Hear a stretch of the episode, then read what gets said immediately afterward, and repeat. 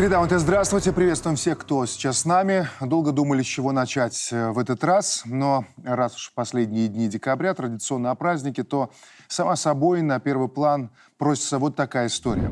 В ней, впрочем, радостного мало, сразу скажу. На Украине Дед Мороз под запретом, а если кто-то забыл, как выглядит главный враг украинской пропаганды, то специальная памятка в помощь. Более того, аниматоров в костюме Деда Мороза обещают штрафовать и избивать. За внучку Снегурочку тоже придется ответить. Ну а кто вместо них? Главным символом праздника назначили святого Николаса. И как примета времени, к детям он уже не в первый раз приезжает на БТРе. Я не знаю, какие эмоции эти картинки вызывают у вас. Вот мне в глаза бросаются ребятишки, которые хотят праздника, верят в чудо. Ну, на то они и дети. И видит Бог любому, у кого есть дети, трудно понять, разве они не стоят того, чтобы сначала сделать все, чтобы не было войны, но раз не получилось, приложить все силы, чтобы ее остановить. И разве гарні украинские хлопцы не должны решать эту задачу, прежде чем возиться со всей этой чушью, вроде замены одного сказочного персонажа на другого? Вот, Олег Сергеевич, давайте начнем именно с этого вопроса. Власть, которая борется с Дедом Морозом, с Чебурашкой, со, шмиш... со смешариками, с Машей Медведь. Они же там совсем борются. Чебурашку нельзя, никого нельзя. Она будущего не имеет. Это уже очевидно и понятно. Это ну, не просто дико, это страшно, но за вот этими, казалось бы, юмористическими вещами, которые выглядят со стороны адекватных людей смешно, стоят очень страшные вещи. Это количество детей, которые сегодня погибли, это количество детей, которых незаконно вывезли э, в Европу, это количество детей, которых уже идут расследования, продали на органы, незаконно усыновили в Европе. Э, вот мы спасаем детей Донбасса. Э, у нас целая программа есть. Алексей Талай, вот Дмитрий Евгеньевич занимался, многие, кто к этому причастны. Дети сюда приезжают, они лечатся, отдыхают, и на нас за это подают суд. А тысячи убитых детей, детей, которых незаконно вывезли, над которыми издеваются, это никому до этого нет дела. Ну вот Беларусь действительно продолжает принимать на реабилитацию детей из прифронтовых городов ДНР и ЛНР. Вот э, очередная группа приехала в Гомель, 35 человек, плюс воспитатели э, в эту же э, численность входят. И в ближайшие две недели, как сообщается, их ждет оздоровительная развлекательная программа. Ну, праздник все-таки. Вот, Дмитрий Евгеньевич, когда смотришь на такое, ты понимаешь, что в головах тех же людей, которые вот судорожно ищут, кем заменить Деда Мороза, у них этот воспаленный мозг выбрасывает обязательно версию, когда слышат новости про то, что к нам приехала очередная группа детей, что вот воруют детей, вывозят на э, органы и прочий, про, прочий бред сумасшедшего. А, вот вы когда с таким встречаетесь, потому что это часть вашей работы, помогать тем, кому эта помощь нужна. Вы вообще как к этому относитесь, как вообще на это смотрите? Как на бред сумасшедшего, я вам скажу. Потому что но вы знаете, когда белорусскому человеку скажут, что в Европе э, цивилизованные страны воруют детей для того, чтобы их потом разобрать на органы, но нормальный белорус среднестатистически скажет, вы сумасшедший, такого не может быть.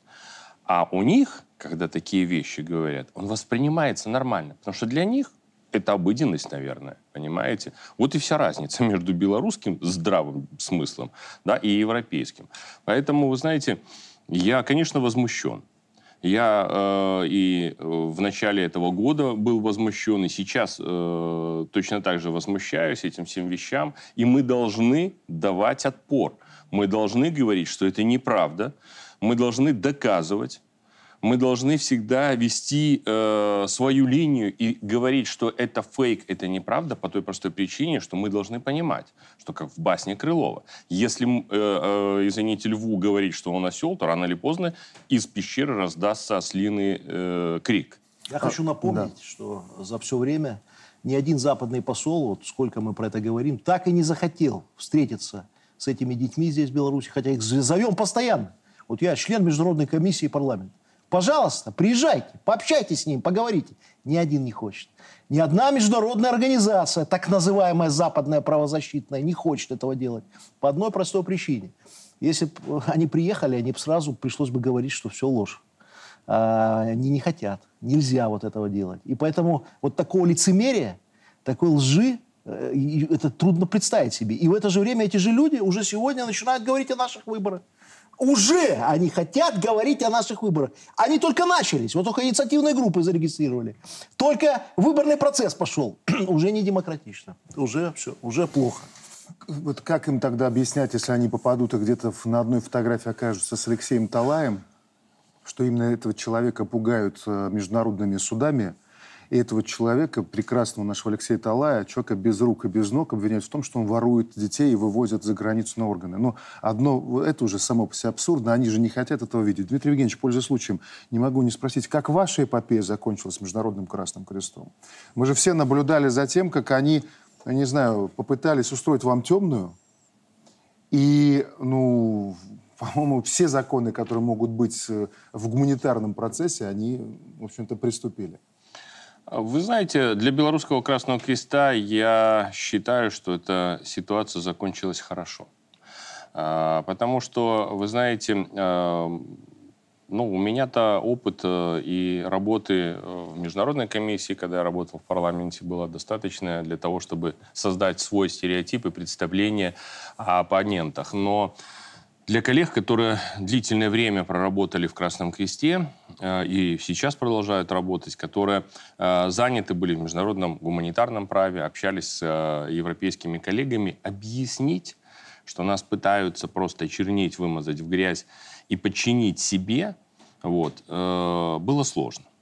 Но наши э, коллеги европейцы, сняв маски, показали себя в том лице, в котором должно быть. И, по-моему, сейчас даже у самого рядового не только сотрудника, но и волонтера не осталось иллюзий о том, как могут попирать международное гуманитарное право, отношения, партнерские отношения. То между... они остались при своем? Э, да, конечно. Мы э, прекратили свое членство. Наше членство в Международном движении Красного Креста приостановлено с 1 декабря.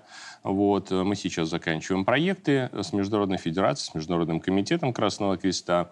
Э, даем, естественно, финансовые полные отчеты о своей проделанной деятельности. И дальше мы работаем непосредственно э, для помощи нашего населения, наших бенефициаров, тех, которые нуждаются. Те проекты, которые Белорусский Красный Крест осуществлял, они будут продолжены. То есть, подождите, за то, что вы посмели в самый разгар противостояния отправиться на Донбасс, чтобы посмотреть на тех детей, которые приезжают к нам, чтобы отработать те обвинения, которые звучат в наш адрес – то, что должен был делать каждый сотрудник Красного Креста из всех тех государств, которые вот входят в его состав, вы единственный, кто-то поехали, и за это были наказаны. Конечно. А, потому что ну, не только мы с Алексеем Константиновичем Талаем доказали, что каждый, каждый до последнего ребенок, который отдыхал у нас, находится сейчас у себя дома и мечтает поехать еще раз отдохнуть в Белоруссию. Mm-hmm. Но своим визитом я э, показал что оказывается, хотя я этого не хотел делать, что э, там, оказывается, никогда не было никого из представителей Красного Креста. Поэтому, конечно, удар по имиджу очень большой, потому что э, мы прекрасно понимаем, что найдутся здравомыслящие люди и в Европе, которые зададут движению один вопрос. А почему 9 лет там нет Красного Креста? Представляете, какая деградация да. вот этих международных гуманитарных институтов, если раньше, там еще даже э, во время начала войны э, в Сирии, вот этим международному этому кублу приходилось выдумывать новые гуманитарные организации. Вспомните «Белые каски», да. которые делали постановочные видео с применением химоружия. То сейчас берут некогда влиятельные авторитетные международные организации, которые действительно занимались гуманитарной, правозащитной деятельностью, помощью э, беженцам и превращают их вот в это э, шапито. Понимаете? Дмитрий Ильич, коротко буквально, и пойдем дальше. А, вы сказали о том, что приостановили членство, да? Это проблема для нас? Нет. Ну, понимаете, дело в том, что сейчас у нас не будет контактов с движением. Да? Mm-hmm. Вот. Ну, а финансирование, деньги? Финансирование, естественно, со стороны международного движения прекращено. Но я всегда всем говорю, что никогда международное движение не выделяло ни одного цента, ни одного рубля, ни одного еще не знаю еще какой валюты на функционирование сервисов, направленных на помощь белорусам. Mm-hmm. А, международное движение э, Красного Креста, оно, конечно, помогало, во-первых, во время ковида, да, потому что это ну, мировая проблема была, и мы, белорусы, благодарны, и э, помогало мигрантам, но исключительно из Украины. Угу. Да. Международная Федерация Красного а Креста не выделяла, не выделяла финансирование даже мигрантам из Ближнего Востока. Слушайте, чему мы удивляемся? Они Поэтому... научились уже оправдывать убийство детей в секторе газа, женщин, стариков. Все молчат уже. Не, все можно, все можно оправдать. И здесь они все оправдают, расскажут. Это борьба с диктатурой, дойдут до этого потом ради демократии. Дети должны гибнуть ради демократии. У них на все одно слово. Давайте про демократию. Давайте про демократию. Э, в Польше разгорелся скандал вокруг телеканала ТВП, в состав которого входит и экстремистская редакция, которая бьет исключительно по Беларуси. Было это так. Польские силовики в масках встали на входе и никого не впускали. Другие поднялись на этажи, где находится офис руководства телекомпании. Так правительство Туска подчиняет себе СМИ.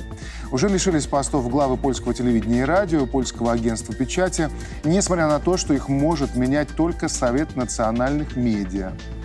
Местные СМИ пишут, что в кабинете уже бывшего руководителя ТВП появился варшавский юрист и заявил, что берет на себя управление телевидением. Между ним и депутатами партии ПИС э, произошла драка. А полиции пришлось пинками буквально вот, расшвыривать уволенных пропагандистов и парламентариев. И мы видим, что налицо, по сути, госпереворот внутри очень важной сферы деятельности страны. Причем вот без суда и следствия. И здесь бросается в глаза, что абсолютно ничего не слышно от э, великих ценителей свободы слова, которые перебрались в Варшаву и оттуда учили нас, как работать и жить. Вот Андрей Евгеньевич, помните, как вот нас да. регулярно говорили, что вот здесь у нас Особенно демократия. польские Почему же молчат сейчас? Старались. Почему же в этом лагере тишина? Потому что делят медийный рынок э, и понимают, что борьба за сознание э, польского общества только начинается. И впереди у Польши трудные времена когда будут сокращаться э, дотации и из американского бюджета, скорее всего, и из э, брюссельского бюджета тоже, скорее всего. Польше будет трудно, поэтому нужно выстроить колонну вот этих послушных пропагандистов, которые будут... Вчера пели Асанну э, режиму ПИС и Качинского, Дуда Моровецкого, а сейчас будет восхвалять Туска. Тут с точки зрения журналистской солидарности самое Отвратительное то, что это уже третья чистка за последние 15 лет в польском медийном сообществе. И возьмите любого честного польского журналиста, он об этом прямо расскажет. Первую чистку, кстати, начинал тот же самый Туск, просто тогда действовал более аккуратно в лайковых перчатках. Он и его э, партия, его клика, они просто скупали угу. традиционные редакции, превращая их в центры соросят, связанные грантовыми подачками там, с Германией, с Брюсселем и так далее. Потом пришел Качинский, понял, что перекупить э, все эти центры, которые стали вместо редакции, все эти э, журналистские сообщества не получится, сломали через колено, кого-то захватили, там незначительную часть э, прижали через э, Орлин там и другие э, разные э, бизнес-сообщества, но в основном захватили. И сейчас, вот по, по последний выпад, захват ТВП, о чем он говорит? А, он говорит о том, что Туск и пришедшая с ним команда не чувствуют в себе силы. Они продемонстрировали вот этим брутальным захватом слабость свою. Это значит, что и под ними уже кресло штайца. И системный кризис в польском обществе никуда не ушел. И, как раньше в лайковых перчатках, захватить медийное поле они не смогут. А поэтому приходится, да, вот такими демонстративной такой брутальностью э, захватывать, подминать под себя медиа. Просто жалко польских а, коллег. Алексей Валерьевич, но надо же понимать, что ни, ни из Брюсселя, ни из Вашингтона грозить Туску санкциями никто не будет, потому что свой. Смотря кто в Вашингтоне сядет, может, и погрозят. Естественно, да, тем более Туск сейчас соответствует интересам Брюсселя, Берлина, он не зря его Качинский называл немецким агентом mm-hmm. прямо в здании Сейма. Но я о другом хочу сказать. Я хочу сказать, что раз в Польше происходит такая чехарда, и уже непонятно, кому верить, я предлагаю полякам, в том числе и нашим гражданам, и гражданам Польши, слушать Международное радио Беларусь, смотреть его в Ютубе. Мы там с польскими коллегами – на польском языке, угу. освещаем наши отношения. Может, кого-то из репрессированных возьмете на работу? Конечно, так э, уже, уже несколько человек к нам переехали, они работают и рассказывают, вот как выглядит жизнь Польши изнутри, а мы рассказываем, как выглядит жизнь Беларуси, и вот так рождается некое взаимопонимание. Поэтому слухайте панове Международного радио Беларусь, всех приглашаю, и я думаю, что там будет много интересного для поляков, которые устали от этой борьбы Качуров э, с этим, значит, Кашубом. Поэтому э, вот так. Ясно. В Польше нет никакой демократии. Что Туск, что Качинский – это, как это, две стороны одной медали. Значит, Туск – это такой про брюссельский политик, Качинский про американский. И все эти журналисты, которые между собой сейчас ругаются, одного задержали, второго, это борьба внутри фонда Сороса практически. Все они прозападные, все финансируются с одних фондов. Потому что настоящих журналистов, демократию там давно уничтожили. Репрессировали, вот, и многие уже сюда приехали даже работать. Потому что если там журналист что-то хорошее говорит про Беларусь и Россию, это сразу агент – агент Путина, агент Лукашенко, кто угодно. Бросят То есть, Возьмите э, историю Матеуша. Да, ни один из них национальным интересам Польши не соответствует. Демократии нет и не было, но они нас учили. Но я о другом. Угу. Вот наши беглые, наши беглые, которые кричали «Свобода слова, самое главное!» Все ради свободы слова, все должно быть независимое. Сидят, молчат, набрав рот воды. Почему? Потому что они показывают свою сущность. Они сейчас, вот они Качинского облизывали – с ног до головы. Сейчас пройдет буквально недели две-три. Если они останутся на своих должностях, они будут облизывать Дуду со всех сторон. Потому что ничего, кроме собственных денег, никакой Беларуси они никогда не думали, никакой демократии, никакой свободе. Все им на это плевать. Они что здесь сидели на западных фондах, получали деньги в этих помойках типа Радио Свободы, которая финансируется Госдепом США, так и там сейчас сидят и облизывают с ног до головы. Я помню, когда один из беглых еще там, в те времена, до 20 года, опубликовал фото фотографию не очень хорошего президента Дуды, угу. его выкинули, как собаку на следующий день. И сейчас будут выкидывать тех, кто хоть слово скажет про Туска. Потому что вот это такая, знаете, у них натура, облизывать эти сапоги панов. Вот нравится, вот они будут как лизали Качинского, так и Туска оближут с ног до головы. Вот, вот это же большая сущность. тема, но с другим примером очень важно. Следим за ней, конечно, внимательно. Вот по Туску не бьют, потому что он свой. А кто не хочет быть в рядах своих, тому устраивают темную, как сейчас в Сербии. Сразу после уверенной победы партии Александра Вучича на парламентских выборах на улицу высыпали активисты движения «Сербия против насилия». Разумеется, главное оружие – недовольство. Их не смущает, что за Вучича проголосовало в два раза больше сербов. На это у любого Майдана, будь он в Киеве, Минске или Белграде, один ответ. Результат подтасовали, даешь пересчет. Листаем привычную методичку и вспоминаем ленточки, фонарики, автомобильные гудки и прочее. И, конечно же, мирные люди, которые против насилия первым делом идут штурмовать мэрию, бьют стекла, ломают двери, в полицию летят камни и палки. Вучич настроен решительно. Держава Сербия озбильная держава. Сербия – серьезное государство. Мы в силах защитить себя от иностранного вмешательства. Все будут привлечены к ответственности за насильственные действия, а тех, кто считает, что это их шанс захватить власть, разрушить и развалить страну, мы победим, не сомневайтесь. Премьер-министр страны Анна Брнабич благодарит российские спецслужбы за предоставленную информацию о готовящемся бунте.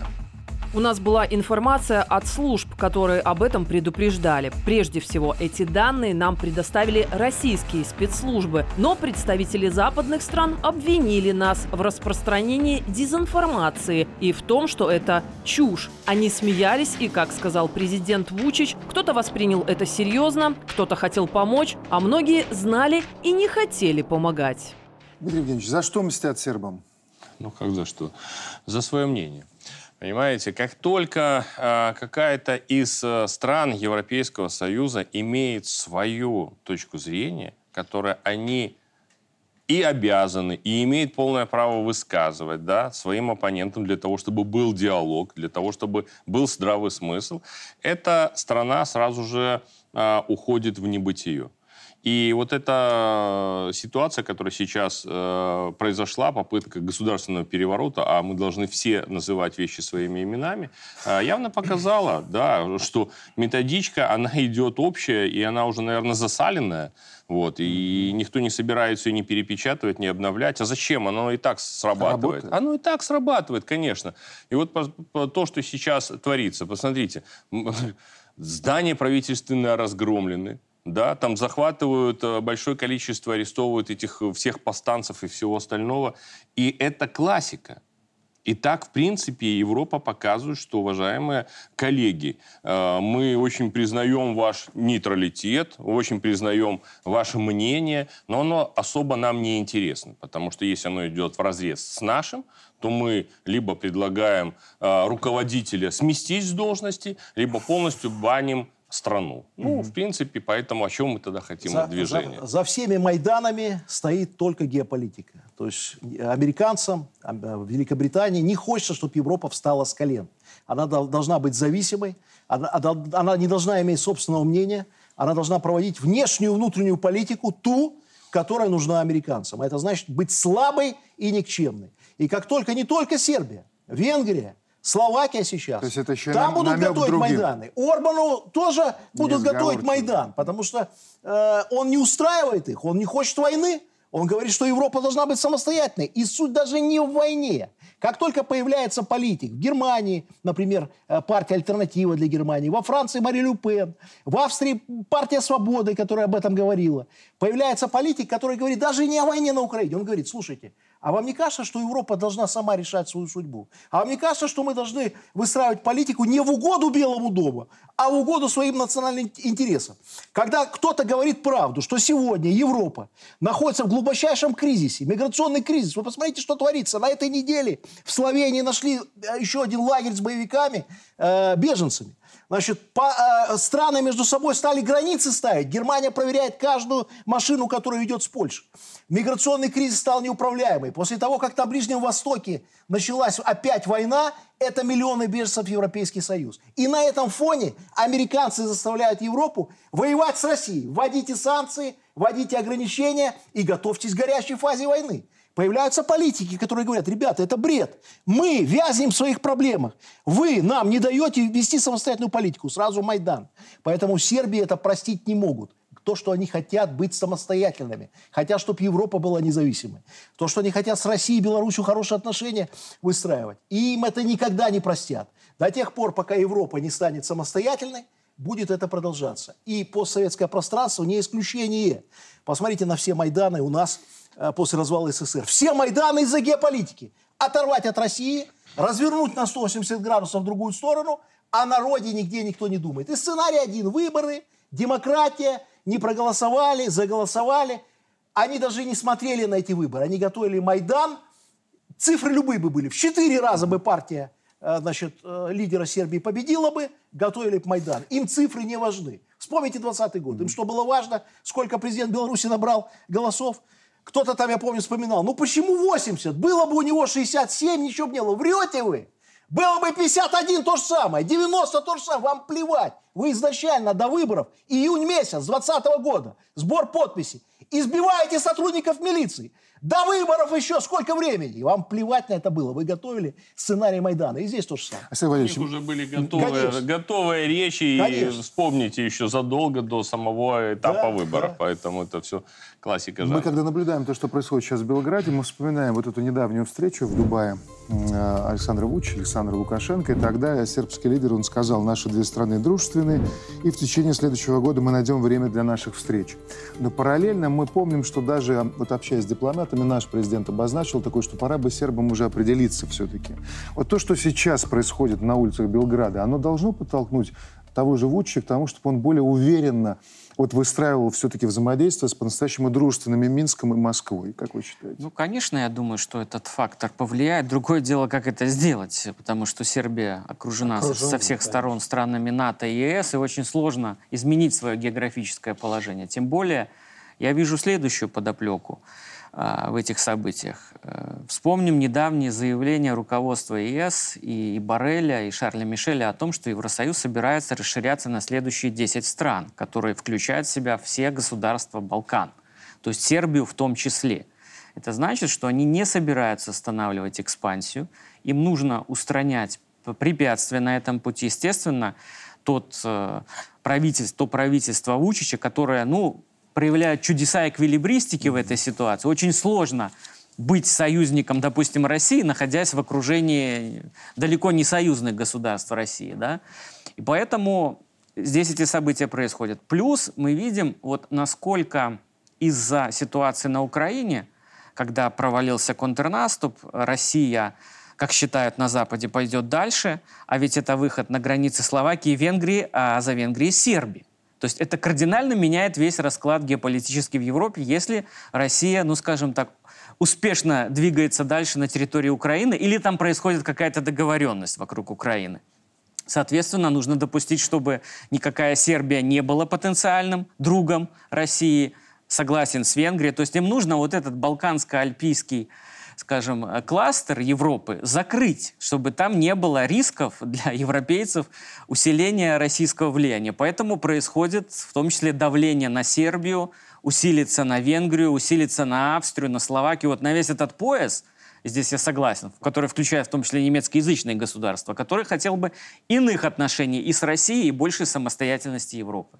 Я бы здесь отметил нюанс э, и роль Беларуси э, в этой истории. Вчера общался со своими сербскими друзьями, вот Горан Шимпрага, знаю, что он давал интервью и белорусским крупнейшим телевизионным медиа. Э, спросила, а что у вас там происходит, и удастся ли вот этот майданный сценарий, госпереворот, еще раз запустить э, в Сербии, ну, помня югославские события. И он сказал, знаете, не получится. А почему? Потому что Беларусь и наше успешное решение отражения атаки госпереворота стало своего рода прививкой, потому что абсолютное большинство, молчаливое, но не молчаливое, увидело, что этим распиаренным технологиям цветных революций, если власть показывает уверенность, если общество показывает сплоченность, можно противостоять. И сербам сейчас а, есть просто наглядные примеры, наглядная картинка. Вот Беларусь 2020 года, что могло бы случиться, и вот Беларусь 23 года. Поэтому Беларусь здесь, э, знаете, сыграла э, роль такого антидота против э, вот, этих, вот этого майданного вируса. И в этом еще роль и заслуга белорусской системы. На пару минут прервемся, после чего еще две важнейшие темы, которые надо сегодня успеть обсудить. Оставайтесь с нами. Э, мы продолжаем. Украина. Информация от начальника российского генштаба Герасимова. Потери украинских войск за полгода на всех направлениях составили около 160 тысяч человек. На этом фоне меркнут даже колоссальные потери техники. На прошлой программе мы обсуждали планы призывать женщин на фронт, а тем временем Украина в поисках новых солдат намерена с будущего года призвать из запаса на военную службу мужчин-украинцев, находящихся за границей. Любопытно, как на это смотрят в Европе. В интересах Германии вернуть украинцев призывного возраста на Украину, заявляет корреспондент журнала «Фокус» Ульрих Райц, выражая мнение очень многих. По его словам, в Германии работает гораздо меньше украинцев, чем в других странах. И, следовательно, они, цитата, засиживаются и застревают на гражданском пособии. Но еще одно мнение, прежде чем приступим к обсуждению. Украины уже нет – вот еще недавно главный певец скорой украинской победы Алексей Арестович выносит приговор Украине. Давайте послушаем. Украины уже нет. Та старая Украина, который, проект, который строился, одновременно моноэтничный монокультурный из границы 91 года, это изначально был абсолютно нежизнеспособный проект, и было только дело времени. Путин или Пупкин или Навальный, кто угодно, кто приедет сюда на, танка, на танках и как это, задаст все вопросы. Потому что история, когда ты от нее бегаешь, всегда приезжает тебе на танк. Понимаете? Или еще кто-нибудь, а не только россияне. И это Украина труп. Она умерла. Вот так-то. Андрей Евгеньевич, что скажете? Ну, как, как симптоматично, что первыми побежали э, предавать этот украинский проект э, пропагандисты, э, люди, э, которые были куплены, которые облизывали. Ведь тот же самый Арестович, господи, он же облизывал с ног до головы Владимира Александровича Зеленского. Здесь прав Олег Сергеевич. И первые предали, первые побежали. Я уверен, что сейчас Э, в, этом, в этой клике украинских олигархов просто делят этих пропагандистов, значит, кто э, с какой колокольни будет э, петь э, за какой олигархический клан и какие выторговывать после войны преференции для того или иного олигарха и его интересов. Они что дальше с этой Украиной будут К сожалению, украинский, украинское государство, украинский проект э, проходило вот эту 30-летнюю дрессировку на то, чтобы Э, реально людей, которые представляют украинские национальные интересы, зачистить из э, поля, которое принимает решение, а вывести на передний план все более и более худших клоунов, кровавых комиков и э, прочих просто ну, отморозков иногда, коррупционеров. Это такая отрицательная сегрегация. Я уверен, что к этому, да я не уверен, я знаю, что к этому приложили руку, и об этом есть в открытых источниках и американцы, и европейцы. Ну, возьмите, как протаскивали Кличко там на мэра mm. Киева. Какие шли переговоры по э, Петру Порошенко, кто, к Яценюку. Вы просто отмотайте все это обратно, посмотрите, как эта отрицательная селекция проводилась э, над э, украинским народом э, для того, чтобы, да, сделать из Украины инструмент оружия против России, против всего нашего восточнославянского пространства. А как, а как все начиналось? С чего все начинается? Вот я вспоминаю все время слова нашего президента, когда он многим украинским президентам и, и до событий вот этих всех, и после этих событий говорил, вы самое главное, не потеряйте возможность решать свою судьбу сами. И это произошло. Самая большая трагедия Украины, украинского народа – Э, нет Украины. Они не решают свою судьбу. Сегодня судьбу Украины, Украины решают все, кроме самих украинцев. А как все начиналось? С потери суверенитета. Это бизнес-проект на судьбе разрушенного, уничтоженного народа. Вот эта трагедия, что они ничего не решают. И переговоры будут без них. Будут переговоры Белый дом, Москва. Европу никто не спросит, а Украину тем более. Вот что трагично. Вы знаете, я хочу э, акцентировать э, на одном э, моменте, про который проговорили, да, но, наверное, э, не все до конца понимают. Это э, тот разговор, который сейчас идет в европейских странах, с посылом из Украины о том, что тех мигрантов и беженцев, которые находятся на территории украинских граждан, находятся на территории Европейского Союза, рассматривается, рассматривается вопрос о том, что они будут возвращены, трудоспособное мужское население, для того, чтобы Дмитрий воевать. Но это же незаконно. Это, я, это же я... незаконно. Даже по действующему немецкому закону и по конвенциям Организации Объединенных Наций. Вот, вот. Я очень хочу на этом заострить внимание. Такого не было никогда в жизни, ни в одном, вообще за 2000 существо... лет существования. Такого никогда не было. Это грубейшее нарушение прав и свобод человека.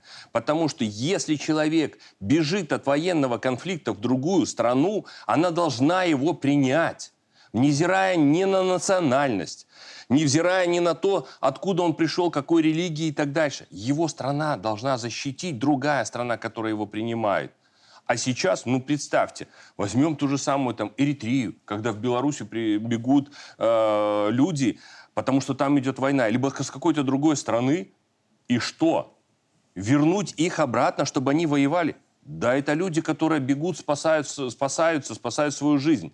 Другое дело те, которые остались. Они, возможно, разделяют э, ту или иную сторону. Они э, это решительно э, настроены на то, чтобы оставаться здесь. Люди спасаются от войны в других странах. И сейчас, ну да, э, конечно, дорого содержать. Ну, 4,5 миллиона убежало, да. Ну, пускай там осталось сейчас там 3 э, Германии тяжело, экономика. Мы ж, мы ж объявили Российской Федерации, извините, санкции. Мы ж потеряли за год 102 миллиарда евро. А, а что Европейский Союз потерял. Год а назад а или два года возвращаем назад. их обратно. Вспоминаю, мы говорили, что никогда американцы, немцы, никто воевать за украинцев не будет. Ни за кого никто они никогда не воевали. Поэтому это естественно. Они будут как-то решать проблему. Украинцы заканчиваются. Что делать? Что? Американцы пойдут воевать. Им это не надо. Они никогда в жизни они ни одной войны не выиграли. Проиграли во Вьетнаме. В Ирак пришли, когда просто уничтожили со всех сторон. И еще одно. И наших беглых мобилизуют. Вот они там сидят, пусть ждут. Вот сейчас э, они сидят, а завтра им скажут или на Беларусь идти воевать, теракты делать, уже говорят. А потом и туда, потому что у них же какой тезис? Они же сами его сказали. В начале победа Украины, потом освобождение Беларуси. Вот и идите, освобождайте. Поэтому скоро их туда тоже отправят, потому что толку от них там все равно для Запада нету, деньги вкладывать некуда, поэтому будут отправлять на теракты и на войну. Алексей. Ну, прежде всего хочется сказать, что те граждане Украины, которые выбрали Беларусь и Россию, они поступили мудро. С ними такого происходить не будет. Та участь их, которая ждет на Западе, здесь их не ждет. Здесь их примут как близких, родных людей и будут помогать, в том числе устроиться в новой жизни, если они действительно выбрали уже наше государство, а не разрушенную Украину. Ну а насчет Арестовича, ну, тут комментировать нечего. То есть предельный цинизм. Он, то, что Украины нет, он знал, в общем-то, с самого начала. Но выполнял эту роль. Э, там, очевидно, за деньги, за какие-то плюшки. И то, что он говорит, это понимают уже и в руководстве Украины. Но контракт кровью подписан, и поэтому для того, чтобы довести эту драму до конца, а цель какая? Ну, стратегическая цель Запада не меняется. Нанести максимальный урон даже не России, а вот восточнославянскому ядру, то есть всем, России, Украину уничтожить, попытаться нас втянуть, то есть максимально ослабить один из немногих субъектов в мире, который им может бросить вызов. То есть вот Украина будет полностью уничтожена, разрушена, значит, нужно потом Россию втянуть, чтобы она 20-30 лет еще это все восстанавливала. Ну, то есть повесить на шею. А потом из украинцев, которые, допустим, убежали и где-то там спрятали, создать террористические отряды, чтобы они эти 20 лет Россию терроризировали. Ну, то есть задумка такая, мы это все понимаем. Вопрос только в сознании самих украинцев. Вот вы это все, наконец, понимаете?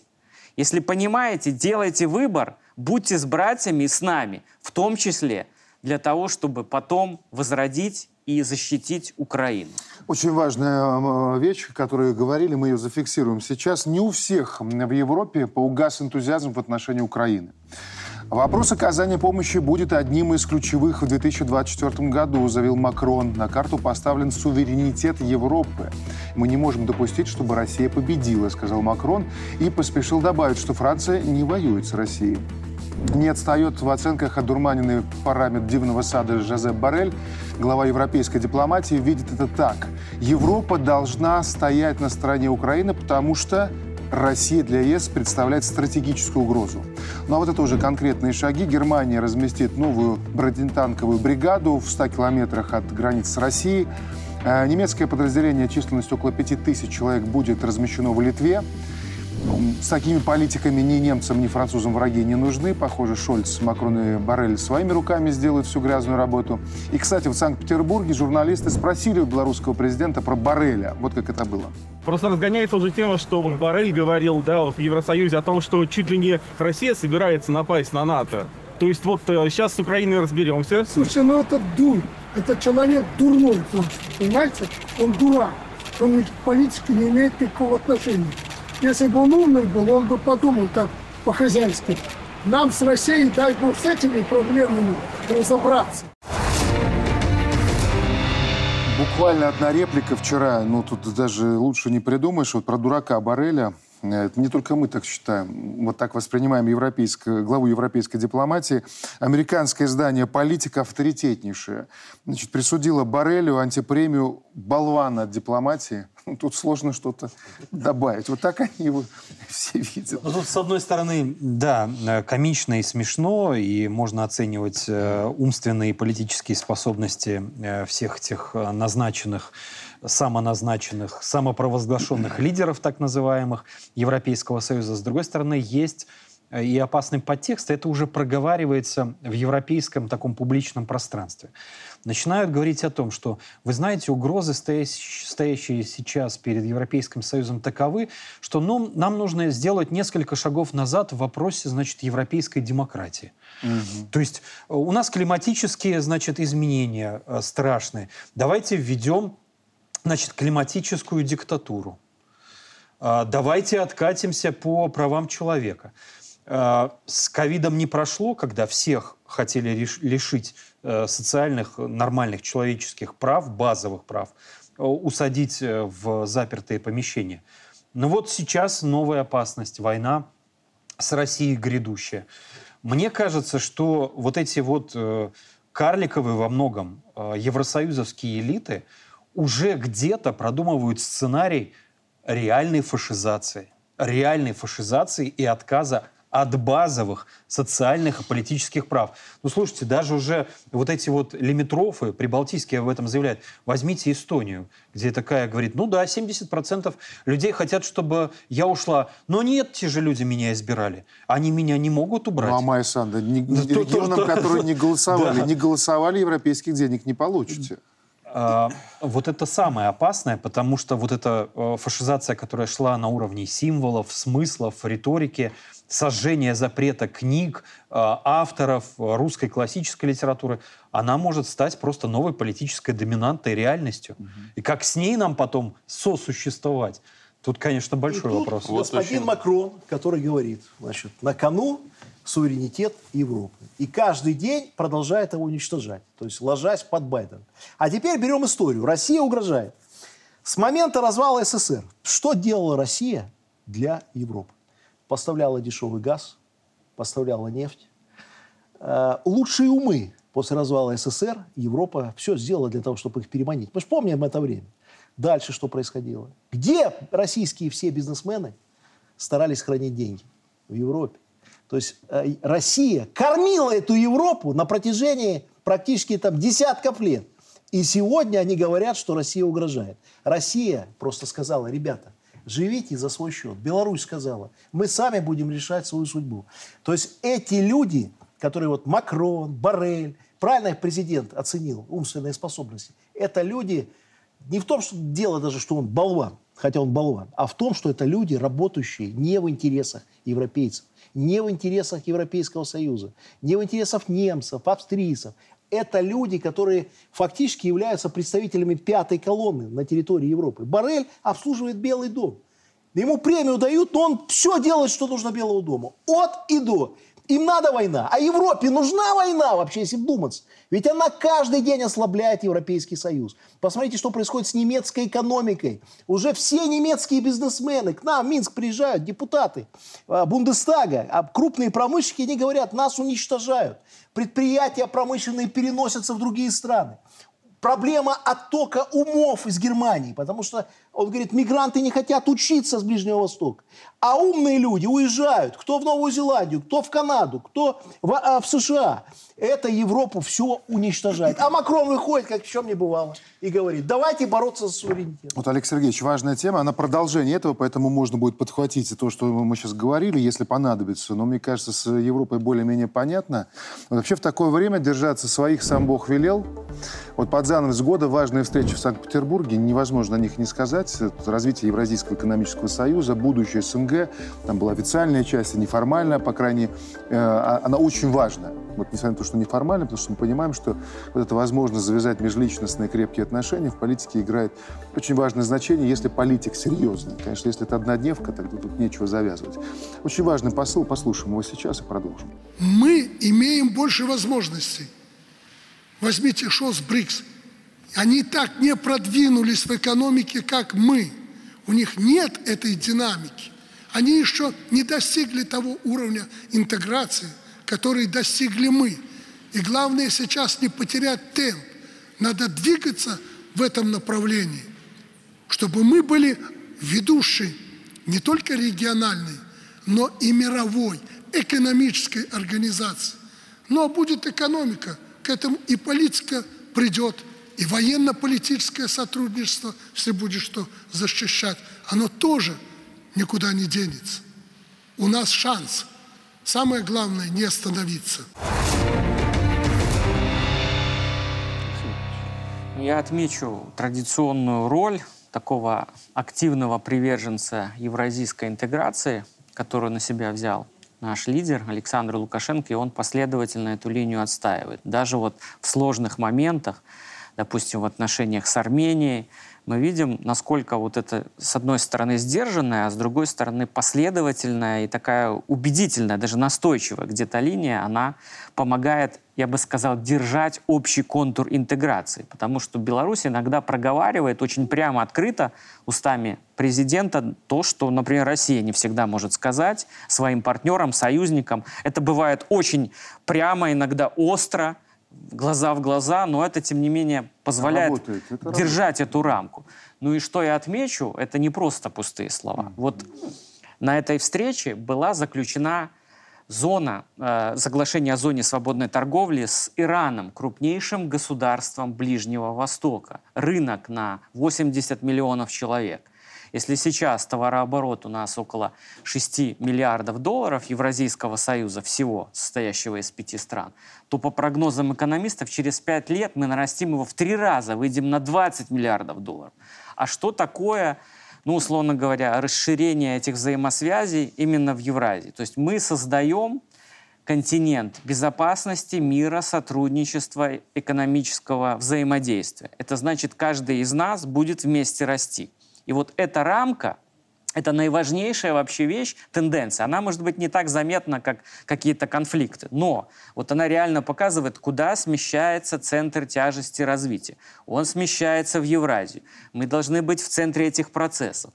И мы имеем шанс весь для этого, потому что с ключевыми игроками с Россией, Китаем, Ираном, Индией, Пакистаном, Турцией, подключая Африку, мы можем в новом мире быть не на задворках, как видит нас Запад, а в авангарде этого нового мира, более справедливого, где у нас есть все возможности для развития, суверенного развития, технологического, экономического и, конечно, политического, потому что наши партнеры по Евразии не навязывают нам ни свои политические модели, ни ценности, уважают наш тип демократии, и мы отвечаем этим взаимностью. Вот это важнейшие вещи сейчас происходят, и мы здесь на первых ролях две вещи, которые надо помнить. Это то, что Запад крайне враждебно относится к нашей попытке интеграции, к тем процессам, которые происходят на постсоветском пространстве, к тем процессам, которые проходят в ШОС, БРИКС. Западу это очень не нравится. Они будут всячески пытаться рассорить те страны, которые находятся э, в этих интеграционных образованиях. На постсоветском пространстве тем более. Мы видим, какие усилия прилагаются для того, чтобы поссорить страны постсоветские. Это постоянно происходит. И здесь особая роль Беларуси. Вот, и нашего президента это вот не просто там похвалить президента, это правда. Вот у него есть уникальная возможность объединять, потому что в международной вообще деятельности, выстраивание международных отношений очень легко разрушать. Вот президенту Литвы огромный привет. Что он за это время сделал, за эти годы? И один, и предыдущий. Все разрушил. Кто у Литвы друг? Я вообще не знаю, кто у него друг. Байден, может, друг? Не, вряд ли. Он смотрит на них там, ну где там он там, еще погавкает пусть на Россию, а мы посмотрим, может, один танк пришлем за то, что гавкает. И вот президент наш и Беларусь, ее за это уважают. Почему? Мы ни с кем никогда не ссорились. Посмотрите, даже поляки нас любят, простые поляки, литовцы, э, которые далеки от политики. Почему? Вот они нам на границе что сейчас устроили? Люди сегодня по 50 часов стоят в пропускных пунктах, это же месть польских властей от беспомощности. Они не могут санкциями не добиться результата. Войной, так, там, радикальной оппозицией. И они своих граждан для того, чтобы отомстить не президенту уже. Президент на самолете летает, дураки. Депутаты не выездные, расслабьтесь. Вы простых людей своих, простых белорусов просто мучаете в этой очереди, просто показывая свою никчемность и беспомощность. И вас собственный народ ненавидит. А мы вам без виз. И еще тысячи в следующем году, десятки тысяч приедут из Литвы, из Латвии, из Эстонии. И проклянут вас там за вашу политику. А мы в это время... Вот Пол почему? миллиона да, человек, да, да, граждан да, Европы, да, 460 тысяч да, за этот год только да, приехало это, без Вдумайтесь в эту цифру. Полмиллиона. Вдумайтесь, это огромная цифра. А теперь об интеграционных образованиях. Вот уникальная роль Беларуси в том, что мы ни с кем никогда не ссорились, раз. Второе, мы пользуемся авторитетом, потому что никогда не предавали и держали слово. Это два. А третье, реально во всех конфликтах, Вспомните нашу роль. Любой конфликт. Кто-то говорит, у Беларуси беззубая позиция. Вы дураки. Мы во всех конфликтах делали так, чтобы этот конфликт замять, решить, найти взаимодействие. Почему? Да Запад только сидит и аплодирует. Ну, поругайтесь. Ну, поругайтесь. Ну, пусть разрушится этот союз. Вспомните, как они союз Беларуси и России ненавидят. Они все это вкидывают, этот бред. Президенты поссорились с Россией и Беларусью. Там опять конфликт. Это ж а на, на других интеграционных образованиях по-другому. Да то же самое. А мы будем объединять. Вот мне кажется, вот эта роль всей Беларуси в том, чтобы объединять, и, как правильно сказал вот мой коллега, перспективы у евразийской интеграции, они огромные. А кто про Иран там скептически сейчас слушает, Иран – вы посчитайте, что Тут такое недалекий, Иран. Недалекий Сколько человек, там же человек живет, и что эта экономика значит вообще в Южной Азии. На каком месте она находится. Какие и какие там технологии. Да. Знаете, да, я вот э, абсолютно хочу дополнить. Э, Республика Беларусь на самом деле очень опасная страна для Европейского Союза. И они это спокойно и нормально понимают. Вот то, что говорил Алексей, э, я вот хочу дополнить, чем опасно. У нас нет ресурсов У нас всего лишь только 10 миллионов. Но у нас интеллектуальная страна. И вот правильно Александр Григорьевич сказал, на данный момент самое главное не остановиться. Вот это вот самое главное. Набрали обороты, давайте идти вперед и вперед и вперед. И мы, у нас рынки расширяются, у нас покупают технику, у нас все при, ну, продается, тьфу -тьфу я хочу даже постучать. Постучите. Да, да. Мы экономически развиваемся. И вы знаете, меня вот на протяжении уже многих лет пугает тот э, вопрос, что посмотрите на политиков э, Европы, да, там на Санду, на Макрона, э, в Англии взбалмошные премьеры, да, э, Германия, там Барель, ну, президент Соединенных Штатов Америки сейчас уже, ну, на самом деле разбитый Альцгеймером человек, ну, Вопрос главный в чем? А кукловод кто? Вот мы не задумываемся, ведь это же выгодно ставить людей во главу государств, которые, извините, не имеют отношения к большой политике вообще. Они даже говорят чушь. Кому выгодно ставить этих людей, которым плевать на свое государство? Как вы сказали, а, вот эти территории, которые не голосовали за меня, да, э, помощи от Европейского Союза не Это получат. Санду сказал, Э, президент они, целого государства. Они ездят, извините, сюда, как, как себе в округ, в округ, в ЕС, они ездят э, в АБСЕ, в ПАСЕ, им раздали задачки, и они уехали. Они плевать хотели на свои страны. Но ведь это же выгодно кому-то, кто выставляет настолько слабых политиков, которые приводят не только к развалу, к революции в Европейском Союзе. Ведь э, когда э, Россия опубликовала данные, в результате санкций против Российской Федерации Европейский Союз потерял 102 миллиарда евро. Из них только 60% только одна Германия. Вздумайтесь в эти. Люди, вы, вы не дружите, но вы же хотя бы логику Одна имеете. только. Логику э, имеете. Вы правильно, же деньги теряете. Дмитрий Евгеньевич, вот сколько Европа потеряла от санкций, только при этом еще, это даже при том, что еще не уходили с России. То есть сегодня опубликовали интересные цифры по Австрии, что практически все австрийские компании как работали в России, так и работают. Умело, как выразилась э, представитель МИД России, обходя санкции, приспосабливаясь как угодно. А представьте на секунду, что Европа, почему же там беглые бесятся? А я вот недавно смотрел, там и европейцы бесятся, эти барели. Как же так? А почему торговля с Россией и с Беларусью продолжается на миллиарды долларов? И будет продолжаться. А если бы она не продолжилась, Европа бы завтра уже не существовала. Один Без еще- России и Беларуси Европы нет. Это ноль. Один только момент хочу обозначить, о котором не сказали коллеги, э, но о котором говорят э, и наши евросоюзовские соседи, и наши союзники, партнеры и в Китае, и в Иране, и в Казахстане. Минск и Москва выступают своего рода интеллектуальной лабораторией, которая в своих двусторонних и многосторонних связях отрабатывают новые образцы э, интеграции.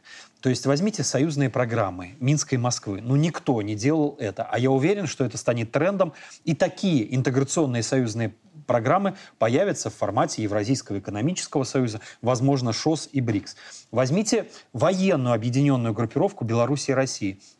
Ведь это модель. И модель перевооружения, и модель оснащения, и модель взаимодействия э, высших э, офицеров, генералитета отработан и передан как из лаборатории интеллектуальной, передан дальше на уровень Организации договора о коллективной безопасности. Кстати, э, в золотые для Евросоюза времена роль такой исследовательской лаборатории э, брали на себя Париж и Берлин. К сожалению, они это потеряли. А у Беларуси с Россией в рамках ОДКБ, в рамках Евразийского союза, в рамках э, всех других интеграционных объединений этот запал, этот заряд и этот интеллект, согласен, остался. Спасибо большое. Как э, и каждая программа в этом году, с вашим участием час пролетел незаметно. Э, последняя программа в 2023. Я благодарю вас за то, что вы находили время для того, чтобы нам со зрителями рассказывать ваше видение тех событий, которые происходят и у нас, и за пределами. Я благодарю наших зрителей за то, что этот год вы были вместе с нами, за то, что доверяли свое внимание. В первую очередь, я абсолютно уверен, что наши эксперты вас э, не подводили за это время. Э, Важный год впереди.